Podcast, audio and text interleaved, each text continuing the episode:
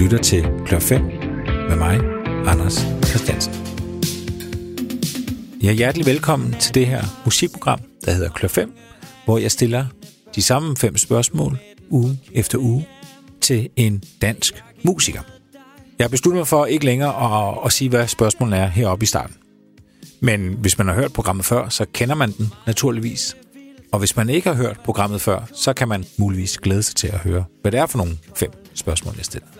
Men min gæst i dag, det er den danske musiker og sangskriver Laurits Emanuel. Laurits Emanuel, han udgiver musik i eget navn. Han var også med i The Grenadines. Og så har han fået et lidt usandsynligt hit, hvis man kan kalde det det, sammen med skuespilleren Jesper Groth. De danner sammen duen Fyr og Flamme. Og nummeret, som I kan høre ned under mig, der hedder Menneskeforbruger, har været et stort hit, især på Danmarks Radios P3. Så øh, tag godt imod Laurits Emanuel.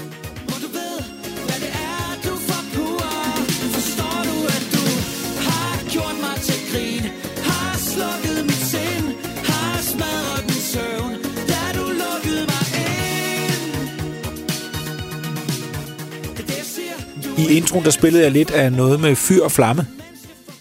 Ja. Prøv lige at fortælle mig lidt om det projekt. Jamen, øh, et projekt, det er, som Jesper, som jeg har bandet med, han plejer at sige, at et projekt, det er, øh, når Simon Kvam laver et eller andet med en rapper. Så vi er ikke et projekt, vi er et rigtigt band, øh, for det første. Det, øh, og så kan det så godt være, at, øh, at det udvikler sig derfra, at jeg laver noget andet øh, om et år, eller også laver noget andet. Sådan har det i hvert fald været øh, i mit øh, musikliv hidtil. Men Jesper og jeg, vi har fundet sammen om at, at lave det her musik, som vi holder utrolig meget af. Så i virkeligheden, så laver vi det her øh, musik for at kunne, øh, kunne fortælle de historier, vi gerne vil fortælle.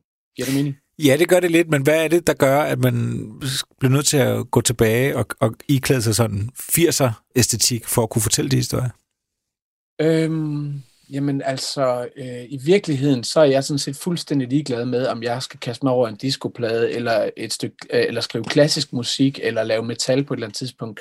Det vigtige er sådan set, at, øh, at der inde bag ved selve musikken ligger den sangskrivningsmæssige værdi, øh, som, jeg sådan, som jeg godt kan lide. Øh, og det, det synes jeg egentlig, der er inde under det her. Så det, det vi synes, der var sjovt ved det, det, øh, det, det var til dels, at det, det, det, øh, det vibrerer jo et eller andet i rigtig, rigtig mange folk, så det har vi jo kunne mærke lige fra da vi startede med at lave det, at folk var sådan, ja, hvor det, det er fuldstændig sådan der, det var. Øhm, så vi har, uden at studere det sådan nærgående, forstået sproget, øhm, der var den gang. Øhm, men det er som om også, at med øh, hver, hver æra har jo sin fortællemåde. Vi kunne også, altså det her, det er meget sådan jargon, og jeg tog min læderjakke på og en kam i håret, og det, det kunne, vi kunne i og for sig også have lavet noget lidt John Mogensen-agtigt. Det var også sådan noget øh, slang jargon måde at synge på. Men det er som om, øh, at musik i dag, øh, det, jeg tror, hvis vi havde prøvet at, at spille ind på et eller andet, som, som var sådan helt øh, kontemporært, så, så tror jeg ikke, at vi kunne have fortalt lige så meget. Der er ikke plads til lige så mange ord og så videre. Mm. Så det er også en måde, altså ligesom at lave noget, så, så folk ikke skal sådan finde ud af fuldstændig, hvad det er altså, øh, forfra. Altså, det tror jeg, de fleste knækker nakken på, hvis det er et eller andet fuldstændig øh, nyt. Ja. ja. Er, er, I, er I overrasket over, hvor, hvor godt det egentlig blev taget imod? Ja, meget. Det er vi selvfølgelig, fordi at øhm, øhm, øh, jeg spillede i et andet band, og Jesper havde en masse, altså det er noget, der har, før vi smed vores første sang, der har vi ligesom arbejdet på det i tre år, og der er der egentlig ikke særlig mange, der har hørt det i de processer, vi har haft. Så øh, vi havde da en forestilling om, øh, øh fordi vi selv synes, det var godt, og også fordi Jesper har et ansigt udadtil, at der vil være nogle folk, der vil høre det og synes, det var skægt. Men, men nu er det for eksempel blevet øh, altså kommet sådan på radio i rotation, og også øh, P3, hvor, hvor jeg i hvert fald aldrig rigtig er blevet spillet før. Og, sådan. og det, det, øh, det, når jeg ser på det nu, kan jeg sagtens forstå det, men jeg tror bare ikke rigtigt, at jeg tror, man vil være skør, hvis man havde forudset det på en eller anden måde. Ja. Det var, øh, det var faktisk ikke det, vi skulle øh, snakke om. Vi har jo fem spørgsmål, vi skal igennem. Men ja. øh, om ikke andet, tillykke med at, at, at have fået et, et, et, et, et stort hit. Ja, jamen mange tak. Det, øh, det er en virkelig fed følelse, det skal jeg ikke lægge skjul på. Mit første spørgsmål øh, til dig, det er, øh, hvilken kunstner øh, oplever du ofte, at du skal forsvare, at du godt kan lide? Oj, To sekunder, jeg kom til at trykke play. Jeg er klar. Ja, Jamen, det var som om, du allerede vidste, hvad det var, jeg ville svare. Det var også meget fedt. En, en kunstner, som jeg virkelig øh, tit skal forsvare, øh, og der er, der er nok mange i virkeligheden, øh, men det er Pet Shop Boys, har ja. jeg valgt her. Øhm, og det er nok fordi, at nu er jeg 34 år, og der er nok mange i min generation, som ikke rigtig har et forhold til det, eller det forhold, de har måske øh, er Go West, eller øh, ja, hvad skal, hvad skal jeg nu snart sige? Altså sådan noget, øh, og, og det vil jeg jo også gerne sige, det synes jeg også er utrolig fedt, deres øh, cover af Village People der, men det er så meget mere end det. Øhm, det, øh, det er jo et, et 80'er band, som jo så også formåede at genopfinde sig selv og blive et 90'er band. Øh, men det man tit forbinder det med, det er den her, øh, den her meget pumpende øh, disco-trance-agtige lyd. Og det der er mange, der ikke ved, er, at der inde bagved gemmer sig nogle helt fantastiske melodier og kompositioner, og også finurlige og til tider smukke tekster. Mm. Mm. Og hvornår oplever du sådan, at du skal... Altså, hvem, hvem er det, du sådan skal forsvare dig overfor? Jamen, øh, på en, en bandtur, som går helt fra København til Randers for eksempel, og det bliver min tur til at sætte noget på, og jeg så øh, smider Pet Shop Boys på, så tror jeg, der er mange, der stiger af på stilen allerede, mm. og måske ikke sådan øh, giver det den chance, der skal til for at høre de, øh, de akkordprogressioner, eller sådan, altså ligesom, det er også, der, jeg forstår også godt, at jeg kender også selv lyde, som jeg umiddelbart vil stige af på med det samme, og har også gjort det på det før, eller siden. Det er sådan noget, der skal åbnes. Øhm, jeg underviste på en øh, højskole, øh, et sommerkursus øh, for et års tid siden, hvor jeg lavede et øh, Pet Shop Boys samspilshold. Og det, øh, det er voksne deltagere, og der var egentlig også mange af dem, som har været unge på den tid, men jo som, fordi de interesserede sig i musik, måske spillede guitar eller klaver osv., så, videre, så var det ligesom heller ikke noget, som, altså hvis man ligesom spillede musik, så var man ikke helt med på Pet Shop Boys-bølgen. Og det var egentlig også, det var ret fedt sådan at kunne åbne deres øjne for, hvad det egentlig er for noget musik, der gemmer sig bag. Mm. Altså jeg synes jo, det er fedt at kunne bare tage en sang, og så smide den over på et klaver eller en guitar, og så bare høre, hvor god grundsangen i virkeligheden er. Det synes jeg, det synes jeg virkelig, man kan med deres musik. Er det, er det, en, øh, er det en god test, tænker du, det her med, at, at du siger du grundsangen? Altså, at man tager, tager hele produktionen af, og så sidder der en mand med et instrument og en, og en stemme og spiller sangen. Altså, det synes jeg. Det synes jeg, altså, det, det, det, må, det må have noget at gøre med, med langtidsholdbarheden. Det er i hvert fald en tese. Altså, det er klart, at nogle gange så opstår et nummer, altså selve sangskrivningen jo, fordi man finder den lyd, som bare er helt rigtig, så genererer den nogle tanker, og så kan man skrive sangen. Men hvis man så kan fjerne lyden, og, og sangen så stadig er der, det synes jeg er helt bestemt er en kvalitet. Mm. Øhm, og så er det selvfølgelig, nogle sange er jo øh, lige med lyden, men, men det er i hvert fald meget den måde, jeg også skriver på. Det er sådan det her med, at der er en sang, og der er et spil mellem øh, en melodi og nogle akkorder, øh, som går op i en højere enhed. Skal vi prøve at, at høre noget Pet Boys? Ja. Du har, du har valgt det nummer, der hedder Liberation. Ja. Uh, Liberation, det er tredje nummer på deres Very-plade. Um, de udgav to uh, plader uh, tilbage i 80'erne, som jeg var helt vild med, og så var det som om, at de lige skulle sluge succesen og lige finde et fodfæste, og så kom de for alvor igen i, jamen hvad var det? Jeg er ikke så god til årstal og sådan noget. Jeg forestiller mig, det er 93 eller sådan noget. Det er fuldstændig Hvor de laver Very, som bare er en, uh, en hitspækket plade, hvor de har taget den her 90'er lyd til sig. Øh, men hvor, hvor igen bare sangene er, er storslået, og ja, de får det, det bedste ud af, af den teknologi, der er på det tidspunkt.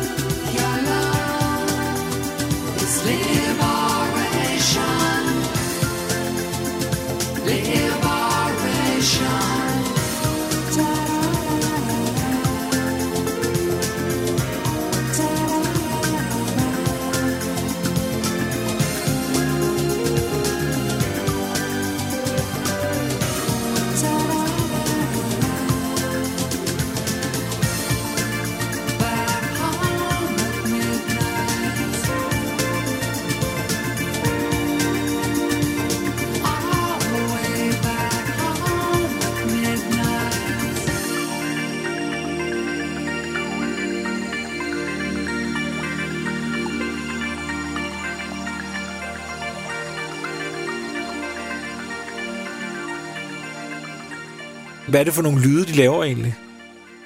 Hvad det er for nogle lyde, de laver? ja, det, det lyder meget... Altså, når man hører det, så tænker man straks 90'erne. Hvad er det, der gør, at man tænker 90'erne? Øh, jamen, jeg går ud fra, at de har brugt et Korg M1-klaver, og så, øh, så har de sådan en eller anden øh, meget klar guitarlyd. Altså det, der også sker i 90'erne, det er jo, at alt er blevet digitaliseret.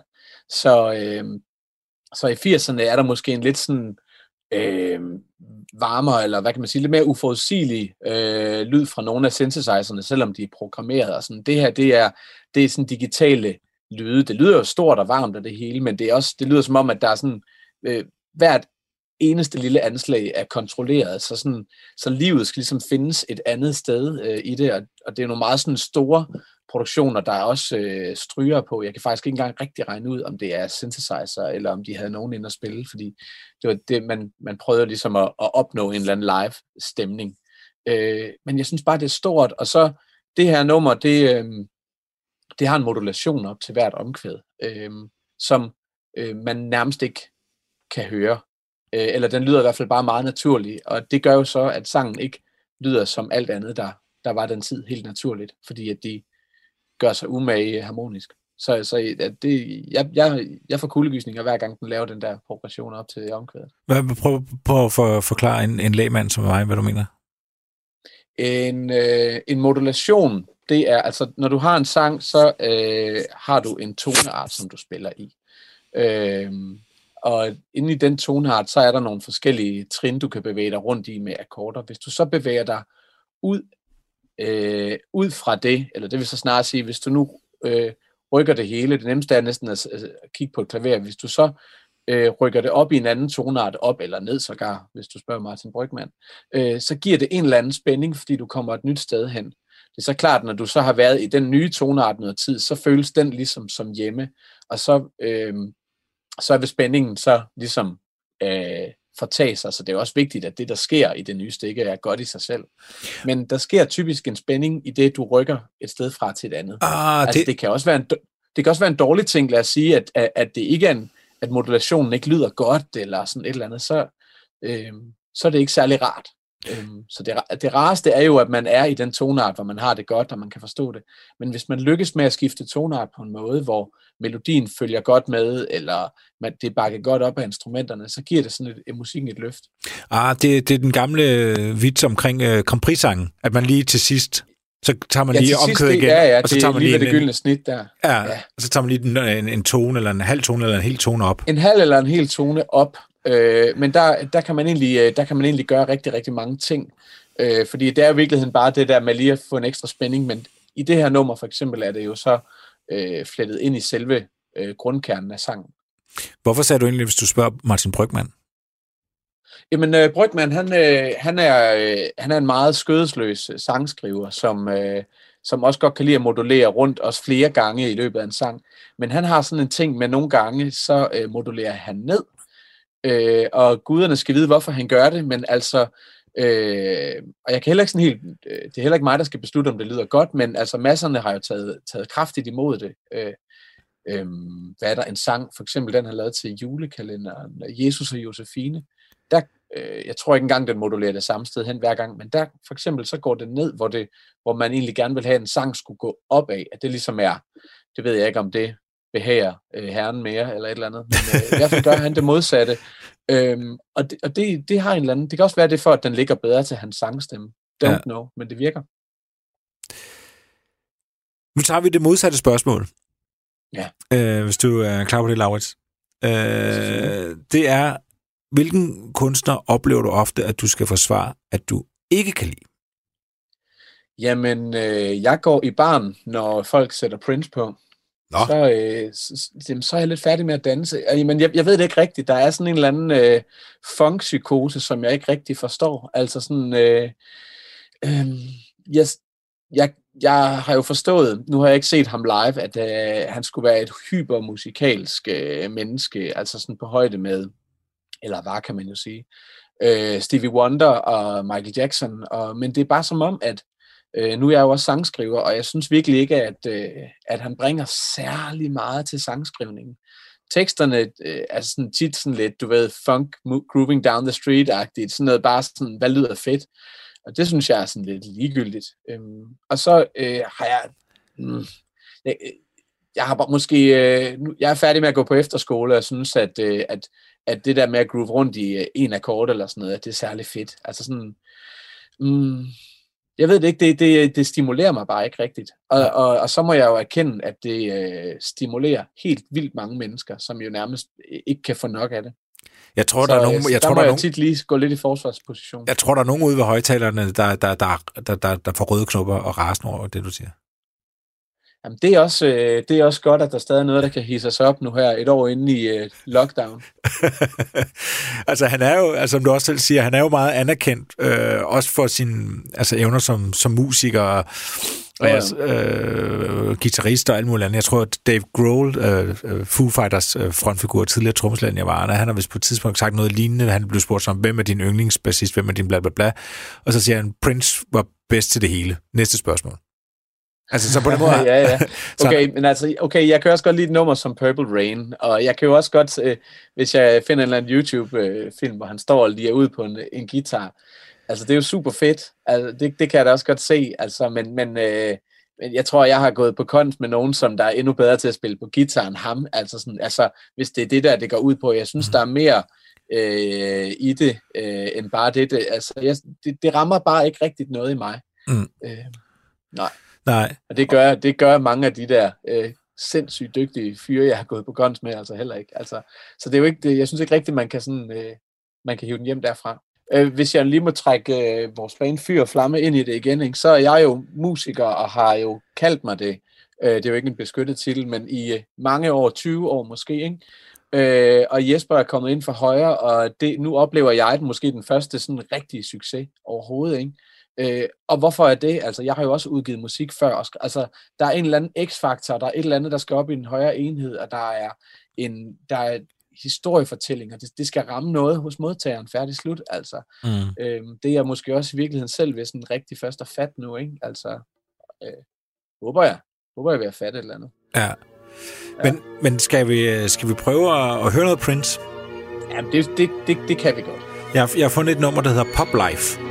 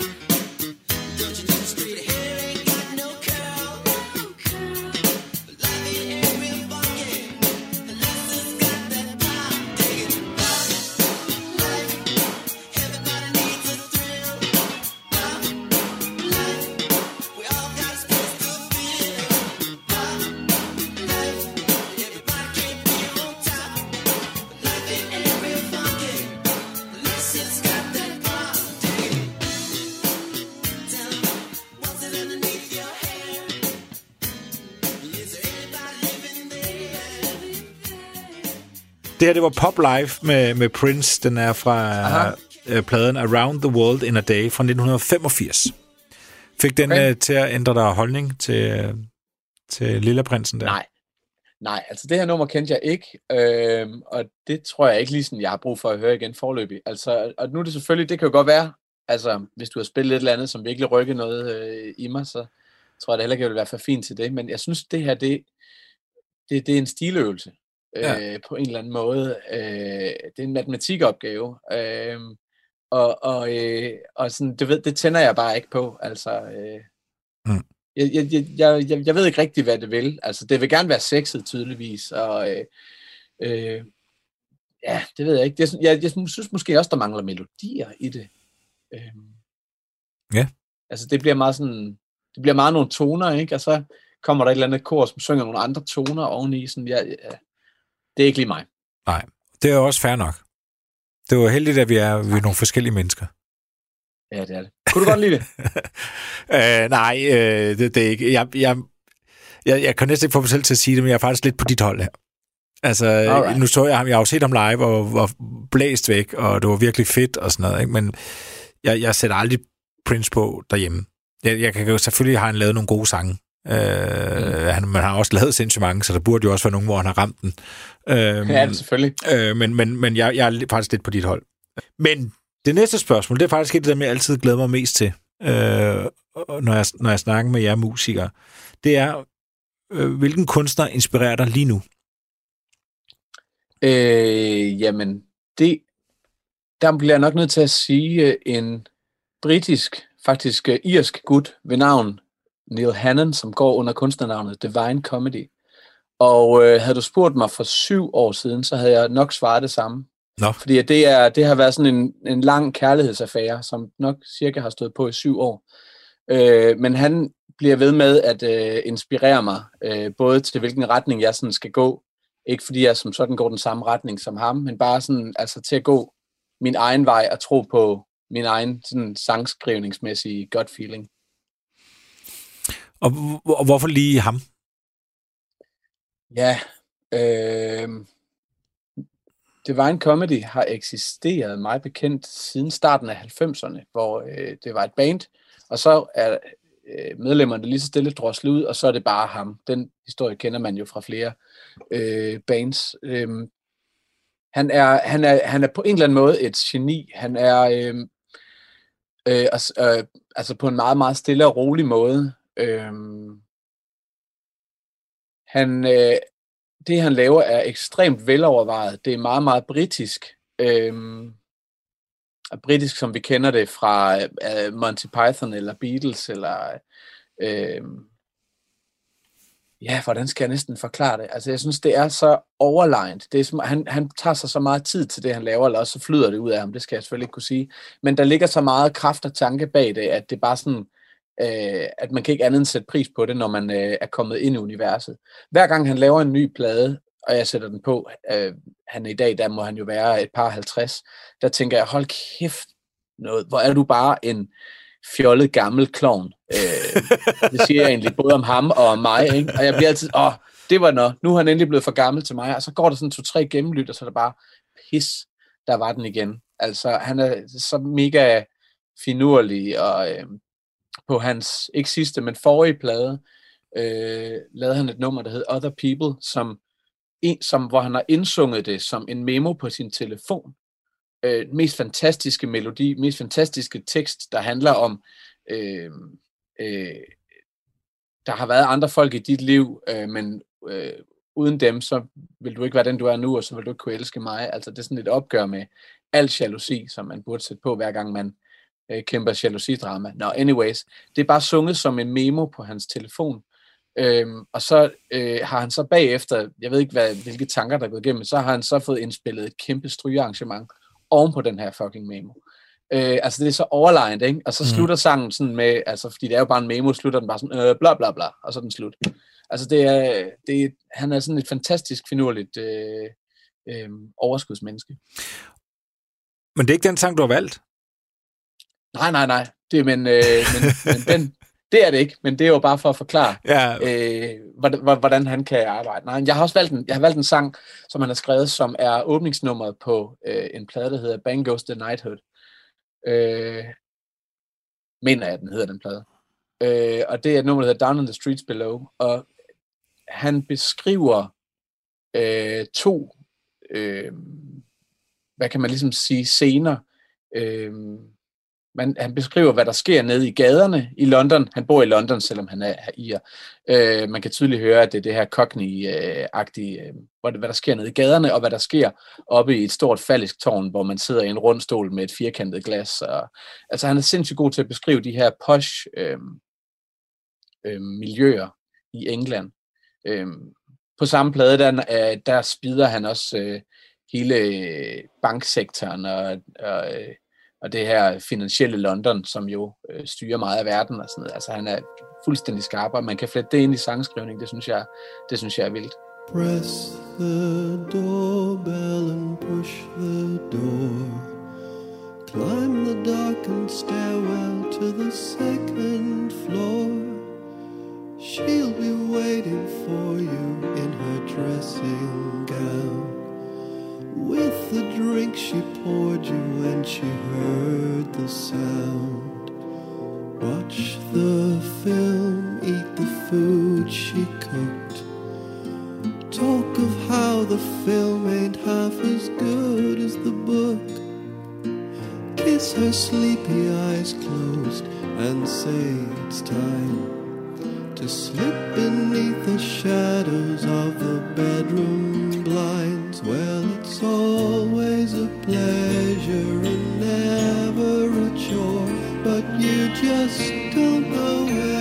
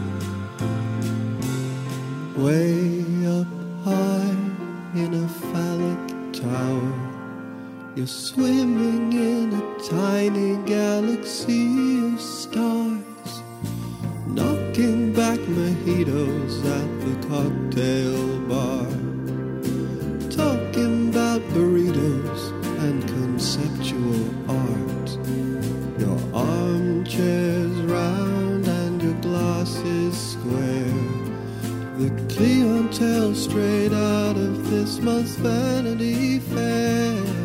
Well, look around the place, something's not quite right. Yours is the only face that you don't recognize. Well, it's always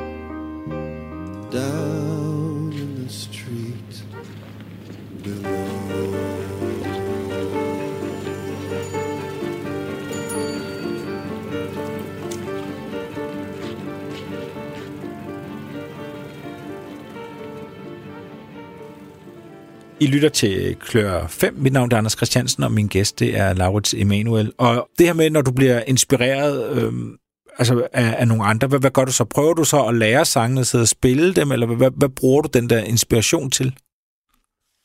Øh, jeg tror først og fremmest, jeg bruger det som en slags øh, bagage til min psyke. Altså, øh, fordi at når jeg er inspireret af et eller andet, som for eksempel The Divine Comedy, så er det især fordi, at, at jeg synes, at det på en eller anden måde repræsenterer noget unikt. Og det synes jeg er ret vigtigt i sangskrivende, at man bestræber sig på at lave noget unikt. Så sådan, når jeg sådan bliver en til en inspireret, det kan være af at klippe hæk, eller det kan være at høre et gammelt øh, jazznummer, eller et helt nyt øh, nummer på P3.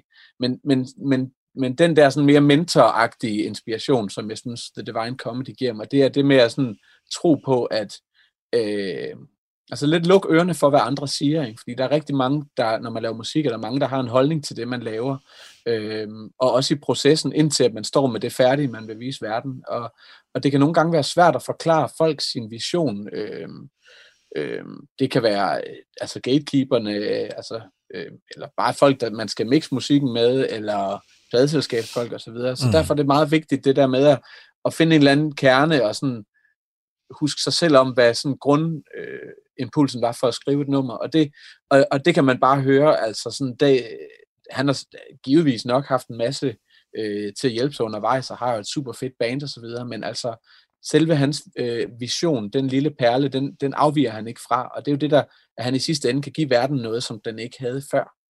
Selvfølgelig pakket ind i, i øh, kontemporær popmusik, øh, altså sådan, det er jo ligesom the name of the game, ikke? Hvis du laver noget, som er nyt på alle punkter, så kan folk jo ikke sluge det, og så er det jo ikke til nogen andre end dig selv. Det er jo ikke interessant. Mm. Men det er mere det her i form af, at ja, altså, lige pludselig er der mange, der opfinder alle mulige regler, øh, eller hvordan tingene skal være, man ikke forstår, hvorfor skal det være sådan, om det siger man, det, det er det, der hitter nu, eller hvad, der er mange, der kan forvirre en. Øhm, ja. jeg husker... regler, regler er gode i forhold til sangskrivning, fordi at nogle gange så bliver du jo også skarpere til at skrive noget, altså man kan skrive noget fedt inden for alle genrer, og det der med, når der er nogle benspænd eller nogle ting, der udelukkes, så skærpes det jo inden for det, øh, der hvor du reelt skriver. Øh, så, så, så, det, så det synes jeg, det, det synes jeg egentlig øh, er okay. Men når man så sidder med, med det regelsæt og skal skrive det bedst mulige nummer, så det, kan det stadig øh, korrumperes ret meget udefra. Så mm. det, der, det der med at, sådan at, at tro på sin grundidé, når den lige, fordi at idéer, de kommer jo tit øh, i en eller anden form for klarsyn, eller måske snarere en eller anden, hvor man lige er i gang med noget helt andet, og ikke er sådan helt bevidst, og så kommer den lige pludselig. Øhm, og så derfra kan den jo nå at tage mange forskellige former. Og der synes jeg tit, at den sådan oprindelige form er den stærkeste. Det er i hvert fald min erfaring. Og, øh, og nu bevæger vi os langsomt ind på dit, på dit eget virke, øh, ja. Laurits, fordi det, det næste spørgsmål, det er, hvilken af din egen sange har været vanskeligst at gøre færdig? Og det er et spørgsmål, som jeg har meget svært ved at svare på. Øhm, øh, fordi at, ja, nu har jeg udgivet et par plader i mit eget navn. Øh, en af dem øh, er vist stadig tilgængelig øh, på nettet, og sådan, men det ligger så langt tilbage, at jeg i virkeligheden, øh, jeg er altid mest interesseret i den musik, jeg laver lige nu og her. Øh, så mit svar til det er sådan nærmere faktisk, at jeg har øh, lavet en hel plade, øh, som jeg har brugt rigtig lang tid på. Øh, for fem år siden, fem-seks år siden, fire måske, øh, som jeg har valgt ikke at udgive overhovedet. Øh, det var som om, at den rendte fremme. Øh, hvordan skal det næsten forklares? Altså, den har ligget for længe, så jeg var selv nået at blive træt af den, og jeg var kommet videre. Og det er lidt, det er lidt sådan, jeg arbejder. Altså, jeg synes egentlig også, det mest interessante at snakke om, det er egentlig det musik, jeg sidder med lige nu og her, mm. og det kan jeg af god grund ikke spille for dig, fordi det er jo ikke udgivet uge og sådan noget. Nej. Det er jo fyr og flamme, jeg sidder og komponerer til lige nu, og der holder vi vores kort lidt ind til, til kroppen. Så, øhm, men, men, må, men der det... har jeg simpelthen lavet, lavet en plade.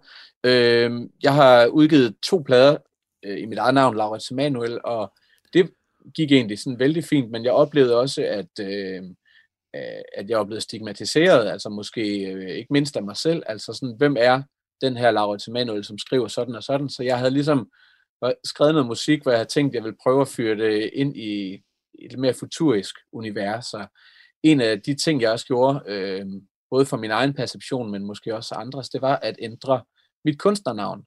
og øh, jeg vil så kalde mig selv for fremtidsminder. Øh, det troede jeg selv, jeg havde fundet på. Det viser sig at være en strungedæksamling, men, øh, men det er også meget fedt. Øh, og det var det der lidt sådan, jeg, godt lide, jeg kunne godt lide det der spænd mellem, at man, der er en eller anden universel sandhed, at du kan lukke øjnene, og så ved du ikke, om du øh, drømmer et eller andet, øh, om det er et eller andet øh, profetisk klarsyn, du har, eller ja. om du kan huske noget fra fremtiden, eller om du øh, øh, vil opleve noget, som i virkeligheden er sket før, det er vu-agtigt og sådan noget. Øh, det synes jeg bare var sådan ret interessant. Og så lavede jeg egentlig en hel plade med det, færdig mixet, færdig mastereret det hele. Så udgav jeg et nummer, og så kunne jeg bare ikke mærke det mere overhovedet. Øhm, og så har jeg sådan ladet det ligge i skuffen til den dag, jeg kunne mærke det, og nu kan jeg bare sådan se, at øh, jamen, altså sådan, det, det giver ingen mening for mig at udgive noget musik, der ligger så fjernt fra mig overhovedet. Det er da helt vildt. Altså, at du, du ja, laver den helt, altså det, det er jo fint nok, at man laver nogle sange, og så går man væk fra dem, men når du nærmest har pladen helt, du har pladen helt færdig. Fuldstændig færdig. Jeg kunne udgive det i morgen, hvis det var det. Øh, hvad, hvad, hvad, hvad mangler det? Eller hvad, hvad er der galt? Hvad, hvad er det for noget? Ja. Okay, så igen for lige at holde dig imod de øh, to andre plader, som jeg har udgivet øh, i mit eget navn. Øh, dem er jeg, altså, de repræsenterer, hvordan jeg ligesom, øh, hvor jeg var i min musikalske udvikling på det tidspunkt. Så det, det vil sige, at hvis jeg skulle lave noget på samme måde i dag, ville jeg selvfølgelig lave det meget, meget bedre. Øh, altså, jeg, jeg står fuldstændig ved dem og er stolt af, at de er lavet og ligger ude. Øh, det her, øh, tre, det her tredje pladeprojekt, det var så på en eller anden måde, øh, det var ikke spillet live med bander. Jeg prøvede ligesom at, og, øh, at, at producere det hele på computer, og øh, sangene er egentlig fine, og sådan, men det er som om, det, det mangler en eller anden nerve, som ikke engang, altså efter det blev efterproduceret og mixet og gjort fedt, det er som om, det ikke rigtig er der. Øh, der er nogle grundting. Øh, jeg kunne godt indspille sangene igen. Mange sange, synes jeg holder, og sådan, men der er et eller andet øh, ved det, hvor jeg bare ikke synes, at jeg måske har gjort mig umage nok. Ja. Så, øh, men altså, hvis det lå derude, vil jeg ikke skamme mig over det, men altså, øh, jeg synes ikke rigtigt, det vil, det vil ikke bidrage til et eller andet opbyggeligt. Øh, jeg tror ikke, det vil bringe mig et nyt sted hen i min, min karriere, eller noget som helst. Øh, det kan da godt være, det er sjovt at, at, at smide det et eller andet sted øh, en gang. Øh, I don't know. Jeg har ikke noget som helst brug for det i hvert fald. Men der ligger som sagt, altså et nummer nåede du at, at, at sende, sende ud i verden. Det er det, der hedder Bag nethinden er der et fotoalbum. Bag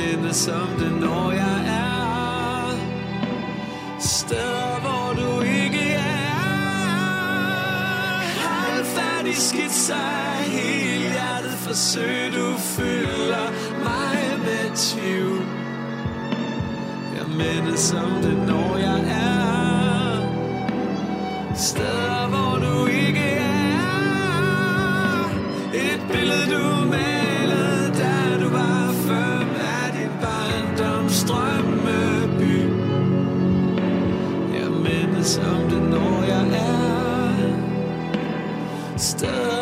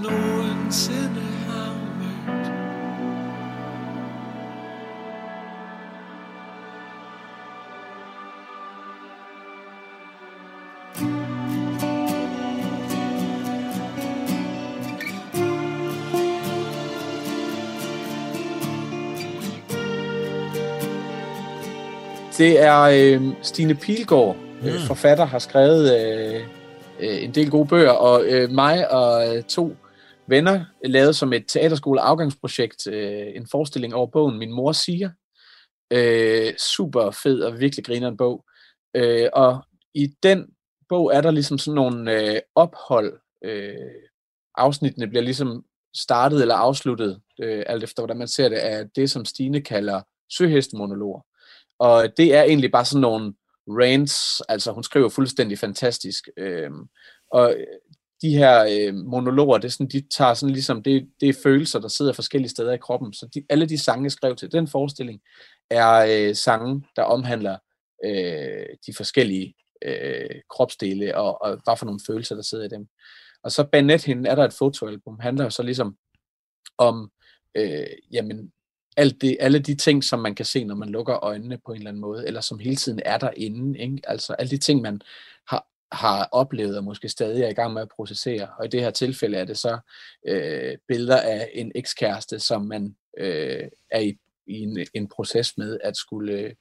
Øh, altså, man skal ikke være sammen mere, og hvad skal man så bruge alle de her billeder, man har inde bag nethinden til? Mm. Mm. Og det var altså det eneste overlevende levn fra øh, dit øh, fremtidsminderprojekt. Jeg, jeg er nysgerrig på at vide, hvordan træffede du den beslutning? Øh, jamen, øh, nogle gange så er bliver beslutninger jo truffet ved, at man ikke træffer en beslutning. Altså sådan, det er jo i dag sådan, det, du kan jo uploade en sang til øh, Spotify og streamingtjenesterne, altså ved et knips. Så øh, det gjorde jeg. Øh, 1. januar, jeg tænkte, at jeg ville ramme alle folk med tømmermænd, og så smed jeg det her nummer. Og så tror jeg snarere, at det var sådan, det, jeg, jeg fik aldrig nogensinde en, en impuls for at komme videre med det. Det var som om, at jeg ikke rigtig øh, masserede og bearbejdede øh, den udgivelse af det første nummer nok til, at det reelt havde nogen impact. Øh, det fik egentlig fint nok sådan, øh, modtagelser, og sådan, men det var bare sådan, jeg kunne ikke sådan rigtig selv mærke det, jeg havde gang i. Mm. Hele det her, øh, jeg havde sat i gang med øh, øh, et nyt sådan, visuelt koncept, og øh, smidt nogle, du ved, penge efter, at det skulle øh, promoveres sådan og sådan, og sådan. Jeg kunne bare sådan mærke, det blev bare så halvt. Mm. Øhm, og så tror jeg bare sådan, nu er jeg blevet forældre og havde også en masse andre ting, jeg skulle sige til, og, sådan, og så, så var der gået to måneder, så var der gået tre måneder, fire måneder, og det begyndte måske faktisk at, at virke sådan lidt underligt, hvis jeg skulle smide noget mere, og så, så lige pludselig, så er der gået et år, ikke? Og, og man har ikke gjort det, og skammer sig selvfølgelig lidt over, øh, altså, dem, der har brugt arbejde på det, mixet og masteret det, selvom de har fået deres penge, øh, ligger der jo også en masse kunstnerisk sjæl i det. Og sådan, Ja. ja. Det er udblevet. Og, og, og, og nu vil det, altså, det er første gang, jeg taler om det egentlig. Øh, øh, så det kan da godt være, at det vil være naturligt at rykke på det nu, hvor der er blevet snakket om det, men jeg synes egentlig ikke rigtigt, det giver mening. Nej. Altså, hvis du være lidt hård, så kan man også sige, der, der, der bliver udgivet rigeligt med musik. Ja, ja. Ja, for søren da. Altså, det, det er et overflødighedsform. Der er så mange Så, så, dygtige mennesker derude, ikke? så, så, så måske Og jeg tror også lige pt. vil jeg også have lidt svært ved sådan at, at lige fokusere på så meget andet end øh, en fyr og flamme, som, Ja. Som tager ret meget af min tid pt. Ja. Vi er jo faktisk nået til det sidste spørgsmål, Laurits. Og det er jo et, øh, der har du muligheden for at, at give noget, øh, et, et skub til nogle af dine, øh, dine kollegaer. Fordi spørgsmålet lyder, hvilken dansk kunstner synes du, at flere burde kende til? Øh, jeg synes, at man skal øh, tage sig god tid, og så skal man dykke for alvor ned i øh, det univers, der hedder Skammens Vogn. Øhm, Skammens Vogn er øhm, en trio, meget bekendt. De er rigtig mange mænd, og de er ude at spille live. Øhm, trioen, øh, bassisten er sådan lidt fra og til, han bor vist også i Sydamerika, men ellers så er det Oliver Højnes på guitar og Nikolaj Søjden på sang. Nikolaj Søjden er jo jo også kendt som digter og forfatter, øh, og øh, guderne skal vide, ikke verdens største sanger, men på en eller anden måde, så øh, øh, de, de har en eller anden kontakt, øh, og formår at, at, at få den ud. Øh, første gang, jeg hørte dem, det var egentlig live på spot, men da jeg så, så gik hjem og, og tjekkede det ud efterfølgende, så var jeg sådan, det var næsten min verden blev ødelagt, eller sådan, hvor jeg skulle sådan samle mine sådan, stykker op og samle det på ny, fordi at øh, øh, han sang dårligt, og hvad er det, og de gjorde bare så sindssygt mange ting, som man, det kan man ikke, agtigt, var sådan nok min første øh, reaktion.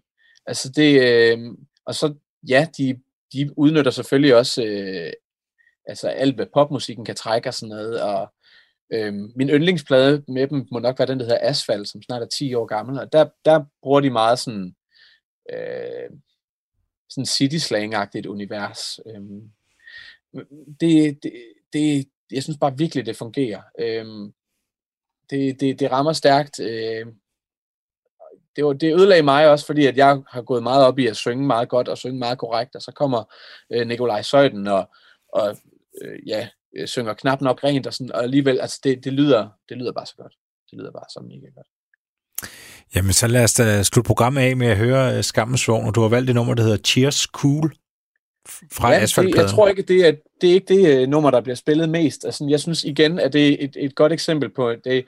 Jeg forstår måske ikke helt teksten, men den bringer mig sådan tilbage til sådan et, eller tilbage, den bringer mig ind på et pigeværelse, øh, øh, med en pige, der sidder og gakker lidt ud, og så er der det her børnekor, som, øh, jeg ved ikke, om de aktivt er blevet instrueret i at synge falsk, eller om de bare har optaget det sådan dårligt, eller et eller andet, og øh, man kan nærmest ikke høre, hvad Nikolaj Søjden synger, og, og han bevæger sig også sådan lidt sådan flydende rundt, og sådan, men øh, og, og, og hvad, hvad Oliver laver på den guitar, det, er altså, det, er bare, det er bare sådan rent smadret. Altså, det er som om, han ikke sådan har forstået, at, at han lige skal stoppe med at spille i versen eller et eller andet for at skabe dynamik. Der er bare sådan, det, men det svinger bare. Altså, jeg elsker det. Laurits Manuel, tusind tak, for du vil være, være gæst hos øh, mig, og med skam og sorgen, så siger jeg øh, tak for, for denne gang. Selv tak, det var en fornøjelse.